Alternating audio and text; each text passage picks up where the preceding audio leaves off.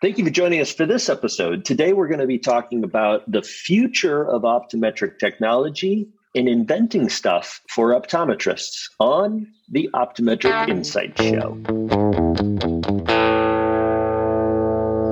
Thanks again for joining us for this episode of the Optometric Insight Show. Today we're with Dr. Fahib uh, Mahjoub, and uh, he lives. Uh, Fahib lives in Fort Collins, Colorado, and I met him several years ago when he was an optometry student. And he's taken this interesting path within optometry, not only with practice, but also he started to really get into the technology of eye care. And uh, he's uh, invented a couple of products. We've used actually both of them, or maybe he's got more than the two uh, in our practice. And so I'm super stoked to have you on the show. Thank you for joining us, Feeds. Yeah, thanks for having me, Dave. Yeah, my man. So uh, tell me about this interest in uh, eye care technology. When did this kind of all come about? Was it while you were still a student, or after you got into practice? Were you just like, "Hey, we need something like this," and you couldn't find it?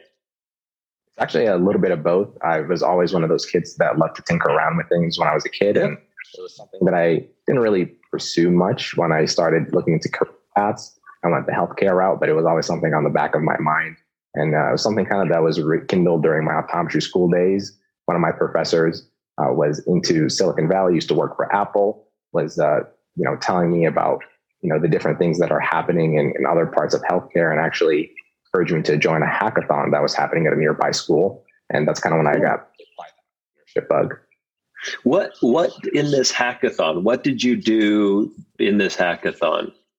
I basically got paired with uh, five people that I didn't know. We were asked to find a solution to a problem that existed, and then over 24 hours, develop a solution and then pitch it to a group of judges.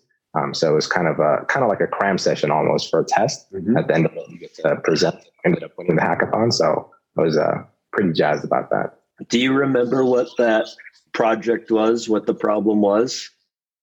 Yes, I think it was uh, along the lines of uh, a company that would help startups essentially get established from setting them up with lawyer consultants and kind of being an ecosystem for startups, basically. That's cool. Yeah.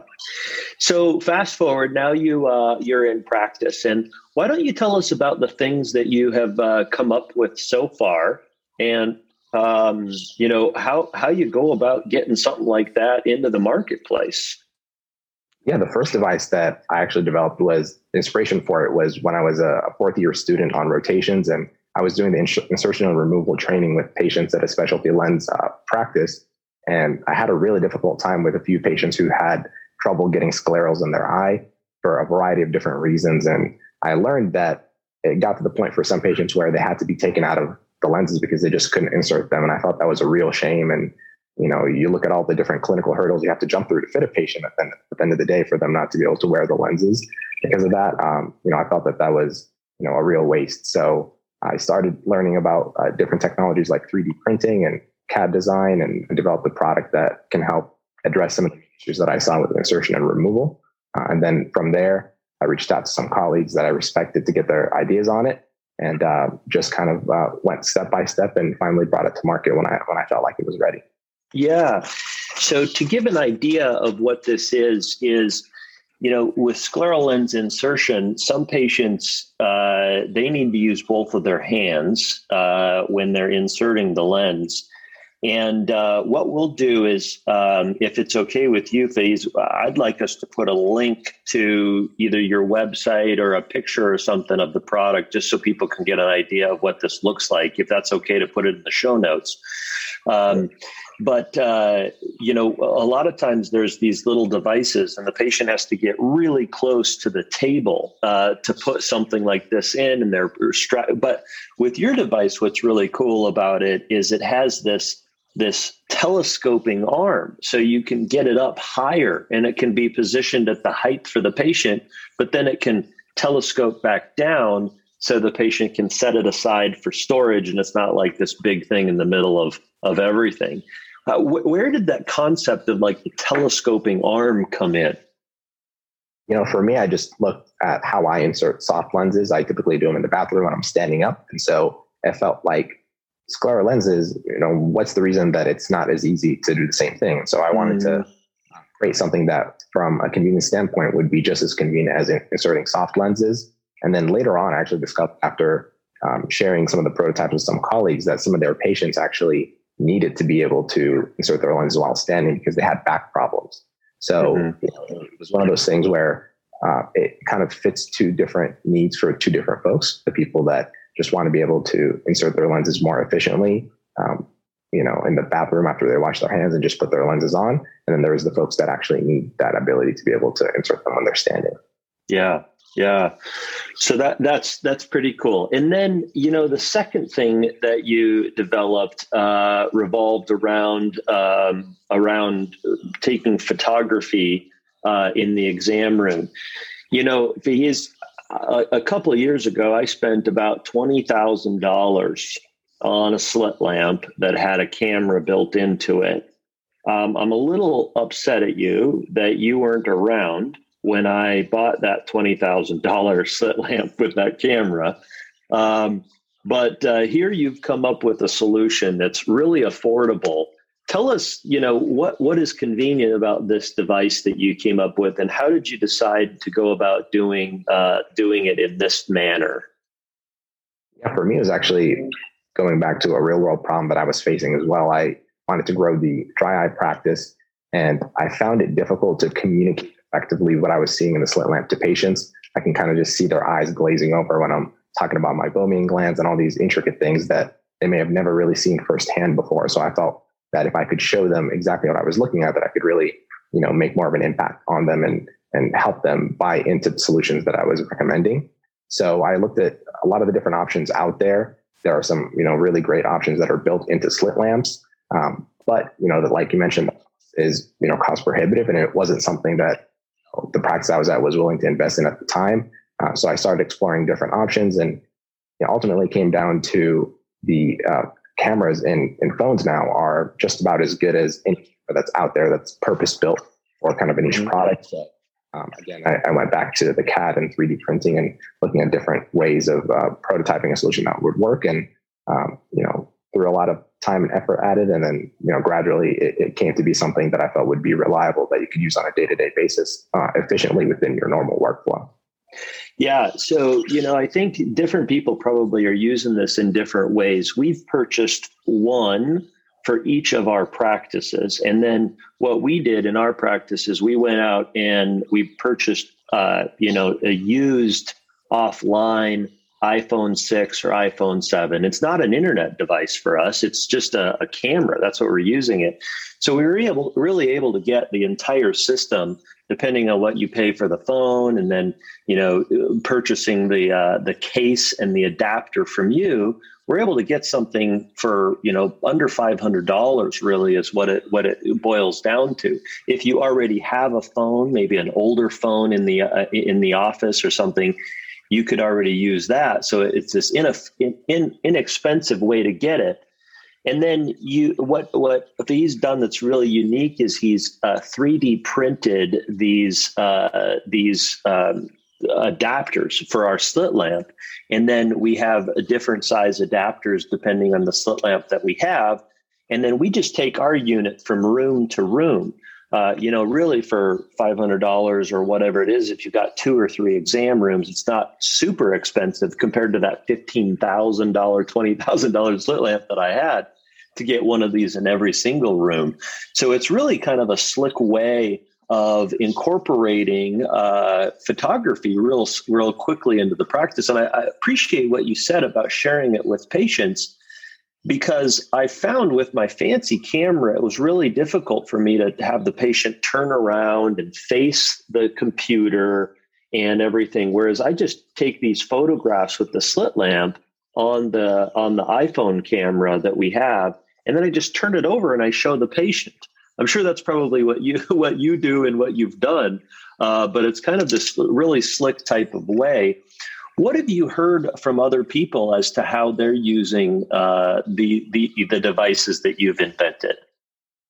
Yeah, you know, different doctors have different kind of mindsets uh, for what they're wanting to do with imaging. Um, some doctors are wanting to create videos that they can share on social media to educate patients. Uh, some doctors are wanting to take images to publish in articles and posters. And uh, some doctors are wanting to use it primarily for patient care, showing patients, uh, you know, clinical signs that they see, uh, and also just, you know, billing for the, the things that we see commonly in the anterior segment to generate revenue for the practice. So I, I think different uh, doctors have different priorities for what they want to use it for, uh, but it's nice that it's versatile enough to use it in, in those different ways. Yeah. So, just from a practice management standpoint, if you do slit lamp photography, you can bill the uh, bill the, uh, for the photograph. Um, I recommend getting an ABN ahead of time, an advanced beneficiary notice, informing the patient that you're going to be charging them for the photograph, informing the patient it may go to their deductible and so forth and then setting up a system within the phone and then the computer that you're using to be able to convert the photos over into the patient's chart. And there's various different ways that people are doing that. What what are some of the ways that you've heard people are saving the document or the photos for the patients? How, how have you heard people use that? Yeah you know there, there's a couple different um, apps that are out there that can let you transmit Mm-hmm. I'm actually working on a solution that would do that for you automatically, where when you mm-hmm. take a photo, you know, pops up on your desktop, desktop so you can automatically attach it to your EMR. Cool. yeah. makes the whole workflow more efficient.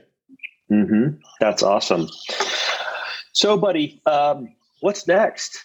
Like what else have you been thinking about? What what's bothering you right now and what are you going to invent uh, for the future? And, and, you don't have to divulge anything that you're in the works on but if you're comfortable sharing like what are some things that are bothering you from a technology standpoint right now? Yeah it's a really great question. I think one of the things that's really missing out there is interoperability. You have a lot of different devices in the office but none of them really talk to each other and they typically don't talk to your emr um, so I'm, I'm, I'm, talking with uh, some partners in the eye care space that are already working on that issue and seeing ways to collaborate because I think one of the things that companies sometimes are focused on is bringing their device out, but they don't necessarily know from the provider's perspective that experience of how that device plays in within the whole ecosystem within that practice. So I want to make sure that you know the devices that I have are things that can fit in seamlessly into a practice and enhance efficiency as opposed to being kind of a standalone thing. Yeah, you know, that is so true. If we were to invent all of the equipment right now within the eye care space with regards to electronic health records and everything, I don't think we would put up with the uh, the inner workings of the systems the way that they are, right? That that I have an Optos and a Zeiss OCT, and I have an Optovue, and I have a you know a, a, you know, a, a different company's a, a Medmont uh, topographer or whatever it is that you have in your office. Um, and, and, I can't look at all that stuff in one place. That's uh, that's such a huge problem. And there are a couple of things. Zeiss has a has a system that tries to bring a lot of that in, but it's still not as clean as I think it should be. And incidentally, you know, I actually looked at an outside company coming in and building that for me I mean, and we're looking at a hundred, hundred and fifty thousand dollars just for my office to incorporate all that stuff into one. We didn't do it because that uh, I figured we could have a, a staff member print and scan uh, just as quickly as as that. So, buddy, what do you think um, the future of optometric technology looks like? Where do you think that we're going in the future, uh, and how technology is going to help us get there? That's a great question. I don't know if I can specifically predict, you know, certain things. I don't have a crystal ball. One thing I feel confident about is the trends. So I think there are pretty clear trends that are in place now, and I think will definitely expand in the future. So one obvious one is digitization. So right now, before someone thinks about going to see an eye doctor, they're being targeted online by practices or by eyewear companies. They are comparing doctors online before choosing a doctor to go see. They can book their appointment online and submit their patient history. Once they're in the practice, as far as their actual uh, clinical examination, the pre-testing is done by digital devices. Their healthcare information is input into an electronic health record by the provider. So we already have a landscape that's mostly right. digitized right now. And so I think the logical next step would be automation. once you have everything already in the digital space and you have humans doing these digital tasks, the next easy step is to create software that would do those same tasks and you know reduce costs, make things more efficient. There's a lot of benefits to automating some of the things that are done manually right right now. Yeah, yeah, absolutely. You know, it, it it seems as if our profession is a super techy profession, and uh, you know, we we look at things from so many different angles. Whether it's uh, you know OCT versus a photo- photograph of the retina, um, whether we're looking at refractions being the same way that they are in the future. So I, I, I think I think you nailed it right on the head. Is that this is going to you know expand and continue to improve. Um, where do you think we should be looking for improvements in technology? What are you What are you seeing as these advancements? Is this something that we're going to see at trade shows, or are we going to see uh, you know new ways of getting information? That's a great point. I, I think that we have some responsibility on, on our end to engage with the, the companies developing uh, these mm-hmm. technologies because what's happening right now is they're going to ophthalmology meetings, presenting their research at ophthalmology meetings, not optometry meetings. And we want to be able to have enough influence to where we have a table to determine how these technologies are going to be rolled out. That way we can, you know, make sure that we're um, enforcing the best interests of our patients and also looking out for our profession as well to make sure this is something that's going to help optometry grow uh, and not be something that leaves optometry behind. Yeah, yeah.